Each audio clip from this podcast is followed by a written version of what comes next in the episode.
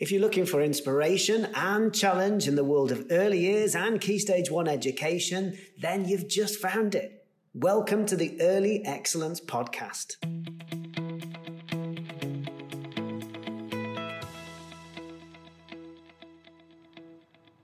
Hello and welcome to episode forty-six of the Early Excellence Podcast. I'm joined by my colleague Luella Ivans in this episode as we explore some great poems and books to inspire young writers. So there's lots to think about here and lots to discuss as well. So here's the recording of our chat.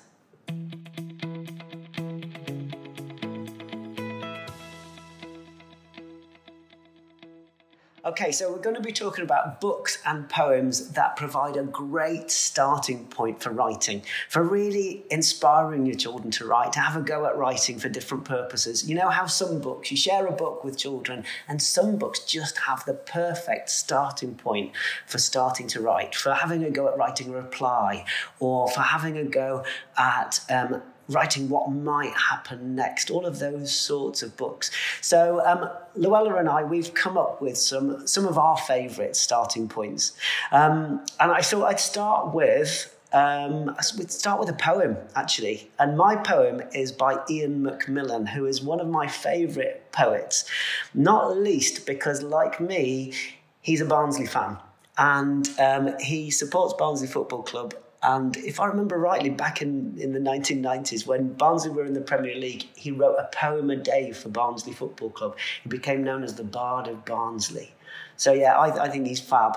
But he wrote this poem, which is called Ten Things Found in a Wizard's Pocket. Ten Things Found in a Wizard's Pocket. And I used to use this a lot as a teacher um, because it's a poem that you can use in lots of different ways. I'll share the poem with you first of all. Ten Things Found in a Wizard's Pocket by Ian McMillan. A dark night.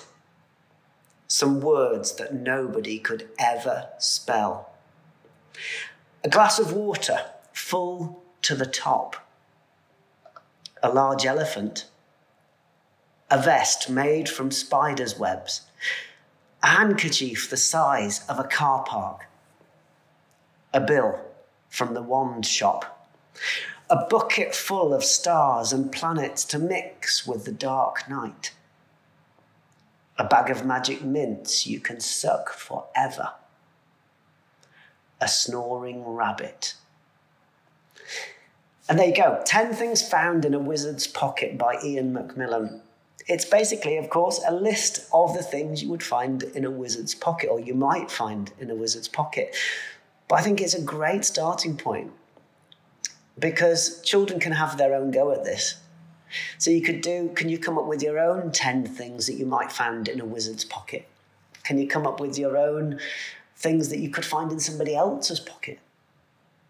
You know, we could have some fun with this, couldn't we? We could say, well, let's do ten things found in an astronaut's pocket. Let's do ten things found in, you might do a, you might do a, a particular um, famous person's pocket. Um, you could do all sorts of different things, but it's a great starting point for having ideas and for a piece of writing, I think. Um, you can use it, of course, throughout the E Y F S, but you could also use it within Key Stage one as well. Um, so quite interesting. Interesting for conversations and discussions, but also for starting points for pieces of writing. Um, also, I think, great for differentiation in that the children... The children, I think, could have a go at writing one suggestion or come up, coming up with one idea or drawing up, drawing one a picture of one thing. Or it might be that they're having they're really confident, competent writers and they're, they're having a go at the whole poem and structuring it. That actually, you can, there's, there's scope there when using a poem like this for all of those different stages of writing, really. Okay, so what do you think about that, Luella? Yeah, I've not heard of that one before, Andy, but it sounds really interesting. I, I really like the idea that you can take it and apply it to something else because I think you know, some younger children will feel the need to apply it perhaps to themselves or their immediate family, and they'll want to talk about ten things they can find in mum's pocket, or ten things they can find in probably in your pocket as the teacher. Um, but then you can also, you know, really take it into the imagination as well, can't you? And talk about ten things you can find in Jack's pocket as he climbs the beanstalk, or you could talk about, um, like you said, ten things you can find in, in a famous person's pocket, you know? Um, so I think it's a really interesting poem, and I, I like the sound of that. Really, really interesting. All good, all good. Have you got one one there? I think you've got books, haven't you? What have you got? So I, I kind of thought about some books, really. And one that I want to talk about is Dear Zoo by Rod Campbell, which is an absolute classic, isn't it? Um, I think everyone knows this book inside out. Um, but I used to love using this book with my reception class. Um, it's a brilliant book to just hook children into wanting to write, um, because although the book itself is fairly repetitive, I think that's a really good thing, um, because it means that there's a structure there for children. And for reluctant writers, it's also a flap book, which, I mean, who doesn't love a flap book? Um, so that's always a really good start. So it, it's a kind of lift the flap book, and it, and it goes along the lines of, um, I wrote to the zoo to send me a pet. They sent me an elephant, but he was too big, so I sent him back. So they sent me a giraffe, but he was too tall, so I sent him back. And it goes on, introducing different animals. But as you turn the pages, each time the animal is hiding behind a flap, and on the front of that flap is a different size box. So you can have all those kind of prediction conversations, as well as what do you think might be behind the, hiding behind the huge yellow box? Well, it has to be something big. Um, so you can kind of get all those adjectives out there and start really unpicking descriptive writing if you want to go down that route. Um, and I think it's it's a nice way to get children to start Um, thinking about linking nouns and verbs. So like an elephant is big, a giraffe is tall, a frog is jumpy, um, and having those conversations. And obviously if they're ready for simple sentence writing, they would be able to write a page of this book, um, and they'd be able to produce their own picture of the animal and put a flap over the top. Um, so yeah, for those children, I think, who are reluctant writers, this is a really great book to get them started. And there's just so many possibilities with flat books, isn't there? Because we're not just thinking about writing, but we're also thinking about those other skills, like the skills in the workshop that children might do. So looking at how we can join the flap to the page, um, thinking about kind of those skills there around gluing, sticking, using split pins, treasury tags. So it's not just about literacy, but you've got other kind of cross-curricular, holistic links there as well, which I think is is really great. Is this a book that you know inside out, um, Andy? I do. I know this one really well. Yeah, it's a great one. It's it's a great one in that it's, like you said, I think I think it's probably best known as a book for, for using with very young children. You know, it's often those that kind of lift the flap book, they're kind of, or the sort of the very touchy-feely kind of books that are, that are great, of course, as board books and for, for using with very young children. And and it is a great book for that stage, of course. Um, but actually, like you said, I think actually it really comes into its own, even more so later on, that perhaps um, within reception or perhaps within year one, using that structure as a starting point for writing, I think is important. So a bit like with the poem that I shared with you just before, I think giving the children a simple structure, I think as a starting point for writing, giving them something to hang their ideas on within a simple structure is brilliant. I think it, it takes away the anxiety of thinking, well, what am I going to write? Because you've already got some of the words in the sentence already already constructed for you. Yeah. And you've got to come up with a few of the ideas within it, one or, one or two ideas at a time, not the whole thing. And, it, and it's similar to what you said about the poem in terms of differentiation. There's so much scope there with this book because, you know, children might just be working on their kind of those those skills where they're just looking at the animal and naming the animal at this point. But actually they can go beyond that in terms of writing those simple sentences or writing captions for each of the page, um, each of the animals on each of the pages. And I think sometimes we think of of kind of lift the flat books or those hardback books as, or the cardboard books as being for younger children, like you say. And actually there's so much potential when you use them with children that are a little bit older, um, and you can start to see the potential in different ways. I mean, we said this about wordless books, didn't we? Um, often we think of them in, in one age group, but actually they can really be used well um, in other age groups as well. So a really interesting one, I think. Um, what have you got next for us, Andy? So my book is called You Can't Take an Elephant on the Bus, and it's by David Tasman. Yeah, um, so, and it's, a, again, a great book, I think, um, and, and a good book as a follow-on from, from those books we were just talking about and poems we were just talking about, where you've got a real structure in place. You Can't Take an Elephant on a Bus um, gives you this structure. So you can't take an elephant on the bus. It would simply cause a terrible fuss. Elephants' bottoms are heavy and fat and would certainly squash the seats quite flat. And don't sit a monkey in a, in a shopping trolley, for monkeys are naughty and find it jolly to snatch your shopping and chuck it about. No, leave monkey at home when you go out. Nor should a tiger travel by train. Think of the panic, think of the pain. Tigers are built to spring and to leap. Think of the passengers half asleep. And it goes through in that way, talking about different animals and different modes of transport. And don't hail a taxi if the driver's a seal. With such slippery flippers, he can't grasp the wheel. The taxi will slither and probably swerve, then throw everyone out at the very next curve. A centipede on roller skates is rather bizarre. With a hundred feet, he'd go fast and go far.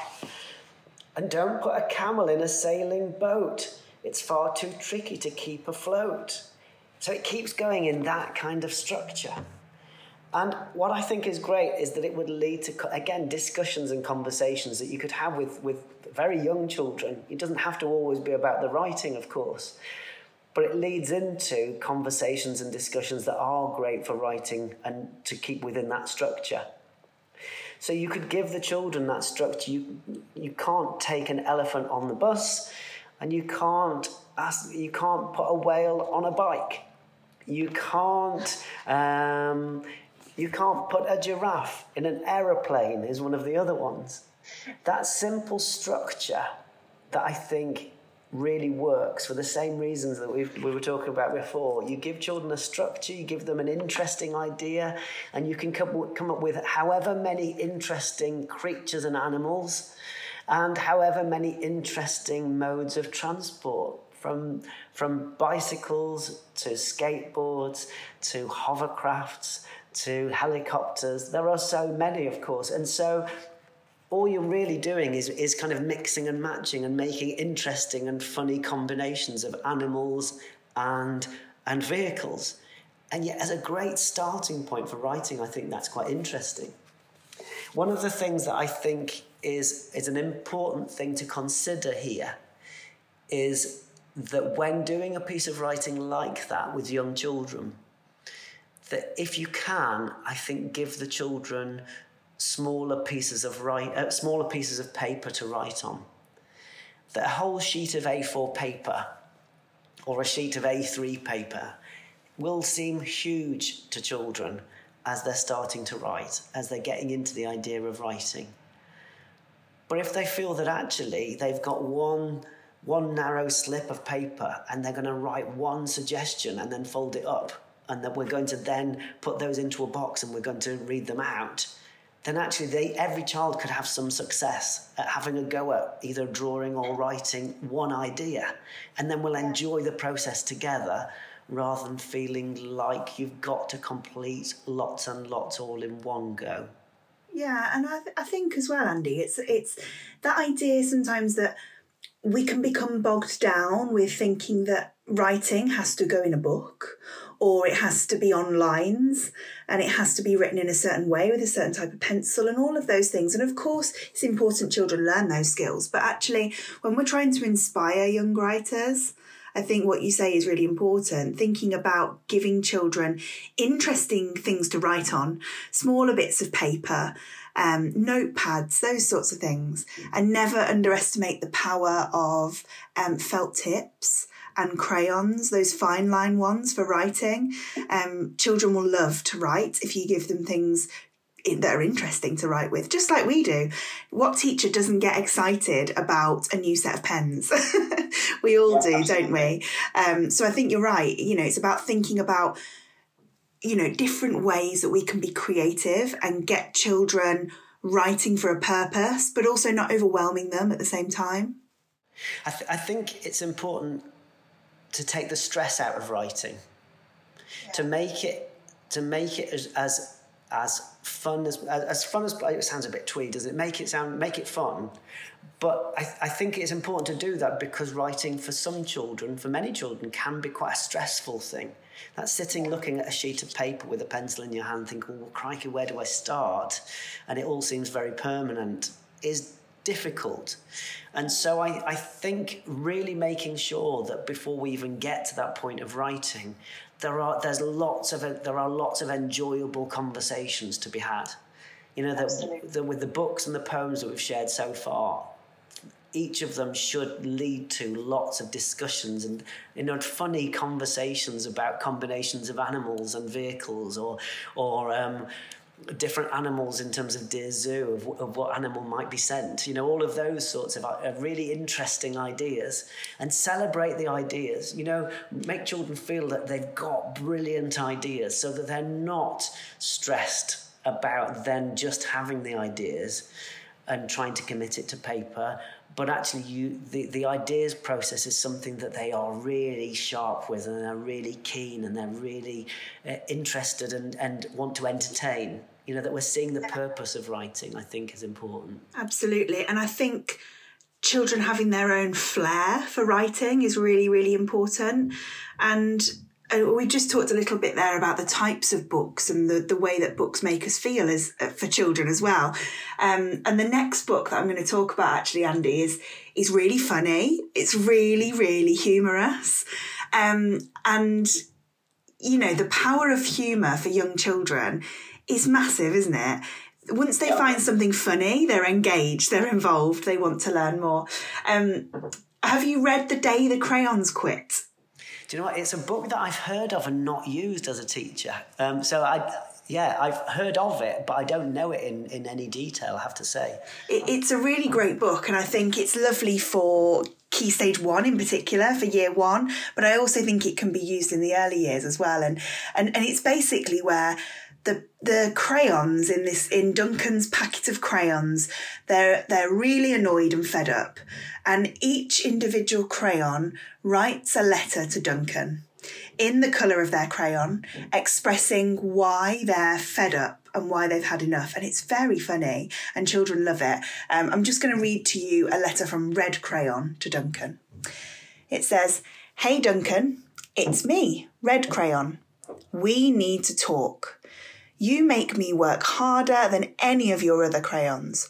All year long, I wear myself out colouring fire engines, apples, strawberries, and everything else that's red. I even work on holidays. I have to colour all the Santas at Christmas and all the hearts on Valentine's Day. I need a rest. Your overworked friend, Red Crayon." And then there's a lovely illustration of the Red Crayon, absolutely exhausted, perspiring, standing in front of his um, beautiful pictures. And the book goes on, and each crayon in the pack has something different to say and has another reason why they're the most exhausted or they're the most fed up. And at the end of the story, Duncan reads all the letters, and he realises that the crayons are trying to communicate something to him, that they're, you know, they're, they're at the end of their tether, they're fed up, they're communicating their needs. And Duncan shows respect for that, and he draws a picture using every coloured crayon in the book. and it's a really beautiful illustration at the end. Um, it's just a really interesting book. It's a great one to really unpick in terms of kind of P S E D, but in terms of a stimulus for writing, I think it's fabulous. You're going to get children who want to write letters. They're going to want to communicate their own needs. It gives them a means to do that. Um, the book's The Day the Crayon Quit, and it's by Drew Daywalt, but it's actually illustrated by Oliver Jeffers. So oh, yes. the il- illustrations are brilliant. It looks like a child has drawn them, um, and I just think they're really captivating. And I th- my favourite bit of this book is at the end when the, the peach crayon is left in the packet because no one uses the peach crayon. And I just think so many children will resonate with that and will think, yeah, that's me. I don't use the peach crayon. Um, so it's really funny. It's a very funny story. There's lots of other versions as well. I think there's like a Christmas version, and there's there's lots of kind of other iterations of it as well, which is, is really interesting. But it's just something, I think, that gets the creative juices flowing a little bit, and children will look at it and think, yeah, I feel like that. Um But also it links in really well with characterisation, you know, giving an, an inanimate object um, a character and a voice. Um, so really supports that kind of imagination and curiosity. Um, I just think it's brilliant. I love it. Yeah, it's funny, isn't it? While you were talking, it reminded me that there are there are a few different books where the characters write a letter to somebody else, but within the book. So a bit like that. Um, now, I can't remember the author.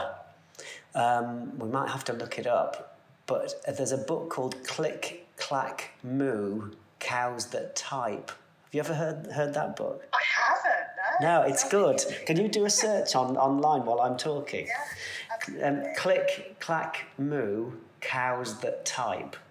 Um, and it's a crazy book where, where you have... Um, Um, all of the animals on the farm, um, and one group of animals, I can't remember, it's a long time since I've read it or shared it, but it's something like the cows get hold of the typewriter, and they start, the, the, so the, the cows get hold of a typewriter from somewhere, and they type a letter to the farmer saying that they're not happy with the way things have been sorted within the farm, and they now would like blankets, and unless unless they unless they get blankets because it's cold in the barn, they are not providing any more milk. And send the letter. They send. I can't remember. They send a duck, I think, to the farmhouse with the letter. So the the, the duck is the kind of the go-between, and it's it's just a really well-observed book, and it's. Um, And then eventually the, the farmer gives the cows the blankets, and then in order to get the milk. But then, spoiler alert, the the, the cows have passed the typewriter to another group of animals. So okay. so then it carries on with with another group of animals sending the kind of the the, the, the kind of uh, the terms and conditions letter to the farmer. Um, but yeah, that's a good one. And there's also Jim and the Beanstalk. At the end of Jim and the Beanstalk by Raymond Briggs, which was a book that we mentioned uh, just in one of the previous versions of the podcast when we were talking about maths. So it's a great book for measurement. At the end of Jim and the Beanstalk by Raymond Briggs, um, the giant sends a letter to Jim thanking him for all of the different things. And it's quite interesting to stop at that point and say, and a letter arrived... But then saying, what do you think it said? What would the giant reply? Or carry on with the reply and then say, and Jim was then going to write a letter back, but what would his letter be? You know, getting getting the children to think about what, from from the character's perspective, what would they what would they say? So yeah, both of those just jogged my memory that actually there are books with letters within that actually are a great starting point, aren't there? They are, absolutely. And that Click, Clack, Moo, Cows That Type is by Doreen Cronin. Yeah, well worth looking into. It's a, it's a good one. It's a good one.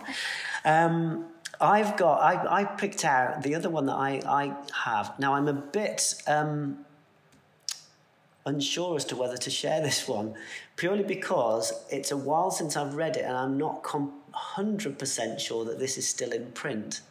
Um, but it's it's a really good story. It's called Wilfred Gordon MacDonald Partridge. Oh. And it's written by Mem Fox. Wilfred Gordon MacDonald Partridge. It's on Penguin Books. And it's a story of a, a little boy, and he lives near to uh, a residential home where a lady, an older lady, um, lives. And she's called um, Nancy Ellicourt, something like Nancy Ellicourt Delacourt Cooper or something like that. She's got four names, just like Wilfred Gordon MacDonald Partridge, who's the little boy in the story. And he hears from his parents that his friend, Miss Nancy, has lost her memory. And so he he thinks this is really sad because they've had such a lot of lovely times together. And so he goes looking for things that he can take to her to help her jog her memory, or to jog her memory. And so he goes and collects, he gets a shoebox and he puts in it an egg from the hen house, and uh, uh, I think his most treasured, his, his most treasured possession, um, which is his football, and um, I can't a, she- a seashell he puts in the box, and a few other a few other different things that he's found, because for him they hold a memory, and he knows that when it takes he takes them to Miss Nancy, that it will bring back her memory, and it works. He takes the collection of things to her. And as soon as she sees them, she remembers different things from her life. And the reason that I think it's brilliant for a book to share with children in terms of writing is that it starts us off with that idea of every object or lots of objects have a memory. They hold a memory or they hold a story. And so I think it's quite an interesting thing to do as a, as a class or as a, you know, as a group is to... is to put together, read this story if you can, if you can get hold of it, and to to share the idea of having a, a memory box in the classroom, and that in it we will put objects or things that represent a memory, that will jog a memory, so that we can then retell the story of that day. See what I mean? So, so that we're getting into telling, telling and retelling a story over and over again as a, as a, as a memory that we'll get better and better at telling. Um, so, you know, you've been on a school visit somewhere. You might have been to the farm, for example.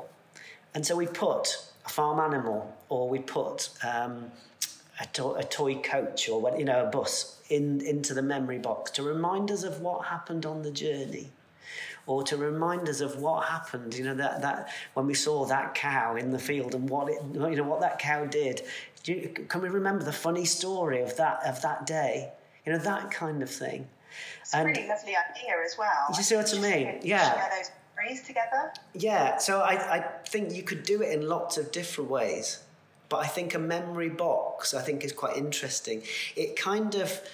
I think, you know, like we said in a previous episode, I think stories are so much more than just about learning to read and to write. There's a kind of, um, there's a closeness and an emotional bond there that you get from sharing stories. And I think stories help us to feel like we're part of a community.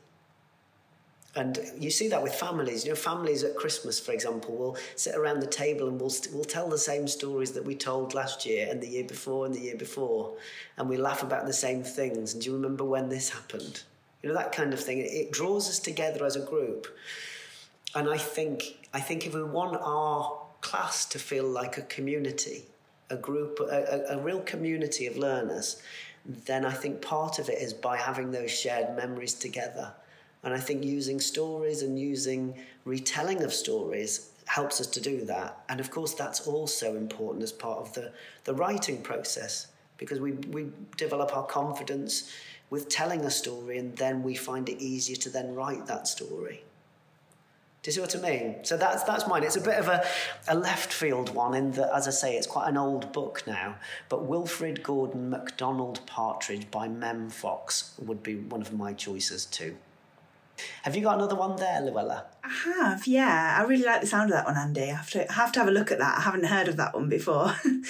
um, so I, uh, a last one from me, really, is a book called Questions, Questions by Marcus Pfister. And I'm sure we all know the Rainbow Fish. Um, so it's by Marcus Pfister. And it is essentially a book where it It just kind of asks a different question on each page, and they're all questions that our youngest children would naturally ask. So those inquisitive questions about the world. So things like, how do seeds know how to grow? Or, what turns the rain on in the sky? Or, do apple seeds dream happily of growing up to be a tree? Who teaches butterflies to fly? And there are lots of other questions in that book as well. But it's a really nice book because it asks the questions that are probably in children's minds. And they're probably the things that they think about all the time and that, and will often ask us. Um, but I think it's a great stimulus for discussions. And just it sparks off conversations because we can unpick those ideas and really start to ask ourselves the questions and start to think about the science behind it. Start to think those about those elements of understanding the world. Um, but I also think it's important that if we're sharing a book like this, that we give children that time, I think, to go and explore and find out some of the answers to these questions, or maybe not the answers, but go through the motions of trying to figure them out. Um, So we've talked a lot today about narratives and story writing, and I think this book could also support narrative. But actually what I think this book is really useful for is supporting non-fiction writing, because it will encourage children to perhaps write a story, um, so they could use it for a narrative, but it could also encourage them to write some instructions for how seeds grow. Or it could encourage them to write some captions about some pictures of an apple tree. Um, so there's potential there for fiction and non-fiction. Um, and I think sometimes it's hard to find books that support non-fiction writing, um, particularly as children are, are into kind of reception in year one. It can sometimes be a struggle to, to pin down non-fiction and, and teach it well. Um, so using books that focus around questioning, I think, is really, really powerful. So it's an interesting book, and it's, of course, it's by Marcus Pfister, so it's got beautiful artwork inside the book as well. Um, and just as he does in The Rainbow Fish, he also uses that kind of foil element um, in the illustrations on each page as well, which is really nice. But he talks about the artwork at the end of the book, and what I think is really interesting is he says that he he did... He did the artwork for this book in a really different way. So he transferred his drawings to cardboard, and then he used the cutouts to stamp with acrylic paints. So really, like, beautiful pictures in the book as well. So for those children that are, you know, love to be absorbed and listening to a story and watch as you turn the pages and are drawn in by the illustrations, it's a lovely one for that as well. What I didn't mention was it is written in, in kind of a, a poetic way as well. So similar to that idea of poetry, it gets that imagination going in that same way and supports children with that vocabulary as well. So an interesting book. I think it's it's quite niche. It's around understanding the world, but it definitely would support um, with that non-fiction writing too. Fantastic. Blimey, there, there are loads, aren't there? When you, once you start to really think about it, there are absolutely loads. You know, loads of, bo- loads of books, loads of different sorts of poems, all kinds of different things to, to share and to explore together with the children. I think that the main thing for me is that is that kind of fun element. I think they're really enjoying it together and taking the yeah. stress out of it, I think, is so important. And the illustrations are fab, aren't they? You know, those books that, you know, that the, the book that you just shared there, you know, the illustrations are fantastic. Oh. You know, when you think about the detail of, of what you were saying there, in terms of, you know, the artist really thinking about the media and really thinking about the process of what they've gone through in order to create create the pieces of artwork that are in the book, you can see how the, the illustrations are not just there as as a kind of almost like as a as a an extra as an extra to the to the print, as they might be in, in books for older children, but but actually are very much sort of central to the whole book, aren't they? Yeah, and I think, you know, when we talk about teaching writing and we talk about, you know, writing in the early years, actually we're not just teaching children transcription skills, we're teaching them to become real creative writers, and we want them to bring those elements of that kind of expressive art and design into their work. We want them to be going into the workshop and making flat books. We want them to be in the role play, acting out and carrying out the narrative. It's a much broader, holistic picture when it comes to the early years. So I think you're right. We need to be choosing books that capture that and that are really powerful in lots of different ways.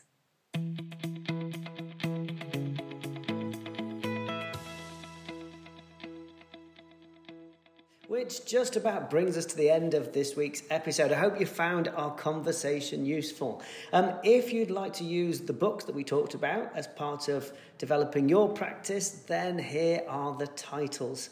The first one was the poem that I shared, and that was Ten Things Found in a Wizard's Pocket, and that's by Ian McMillan. Um, the next book was Luella's uh, first book, and that was Dear Zoo, and that was by Rod Campbell. We then had uh, my choice, You Can't Take an Elephant on the Bus by David Tasman. And following that, Luella shared with us The Day the Crayons Quit by Drew Daywalt. Um, we then talked about a couple of other books. We talked about Click, Clack, Moo, Cows That Type by Doreen Cronin.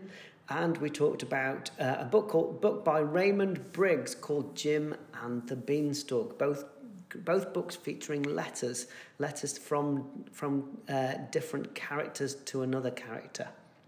And then the last two books that we shared were um, was a book by Mem Fox, by uh, by Mem Fox called Wilfred Gordon MacDonald Partridge, and the final one, Questions, Questions by Marcus Pfister.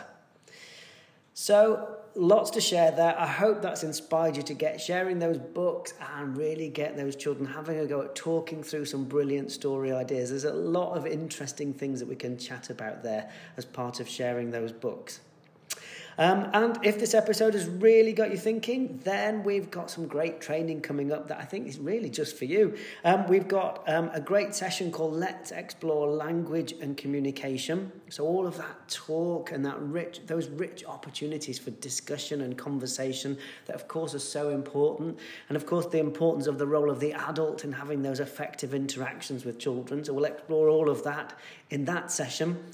And then the second one that I thought would actually be really useful in terms of um, sharing, if you found this particular podcast episode useful, is training called It's More Than Reading and Writing, talking about that breadth of practice that we, of course, need if we're going to develop really confident um, and skilled readers and writers.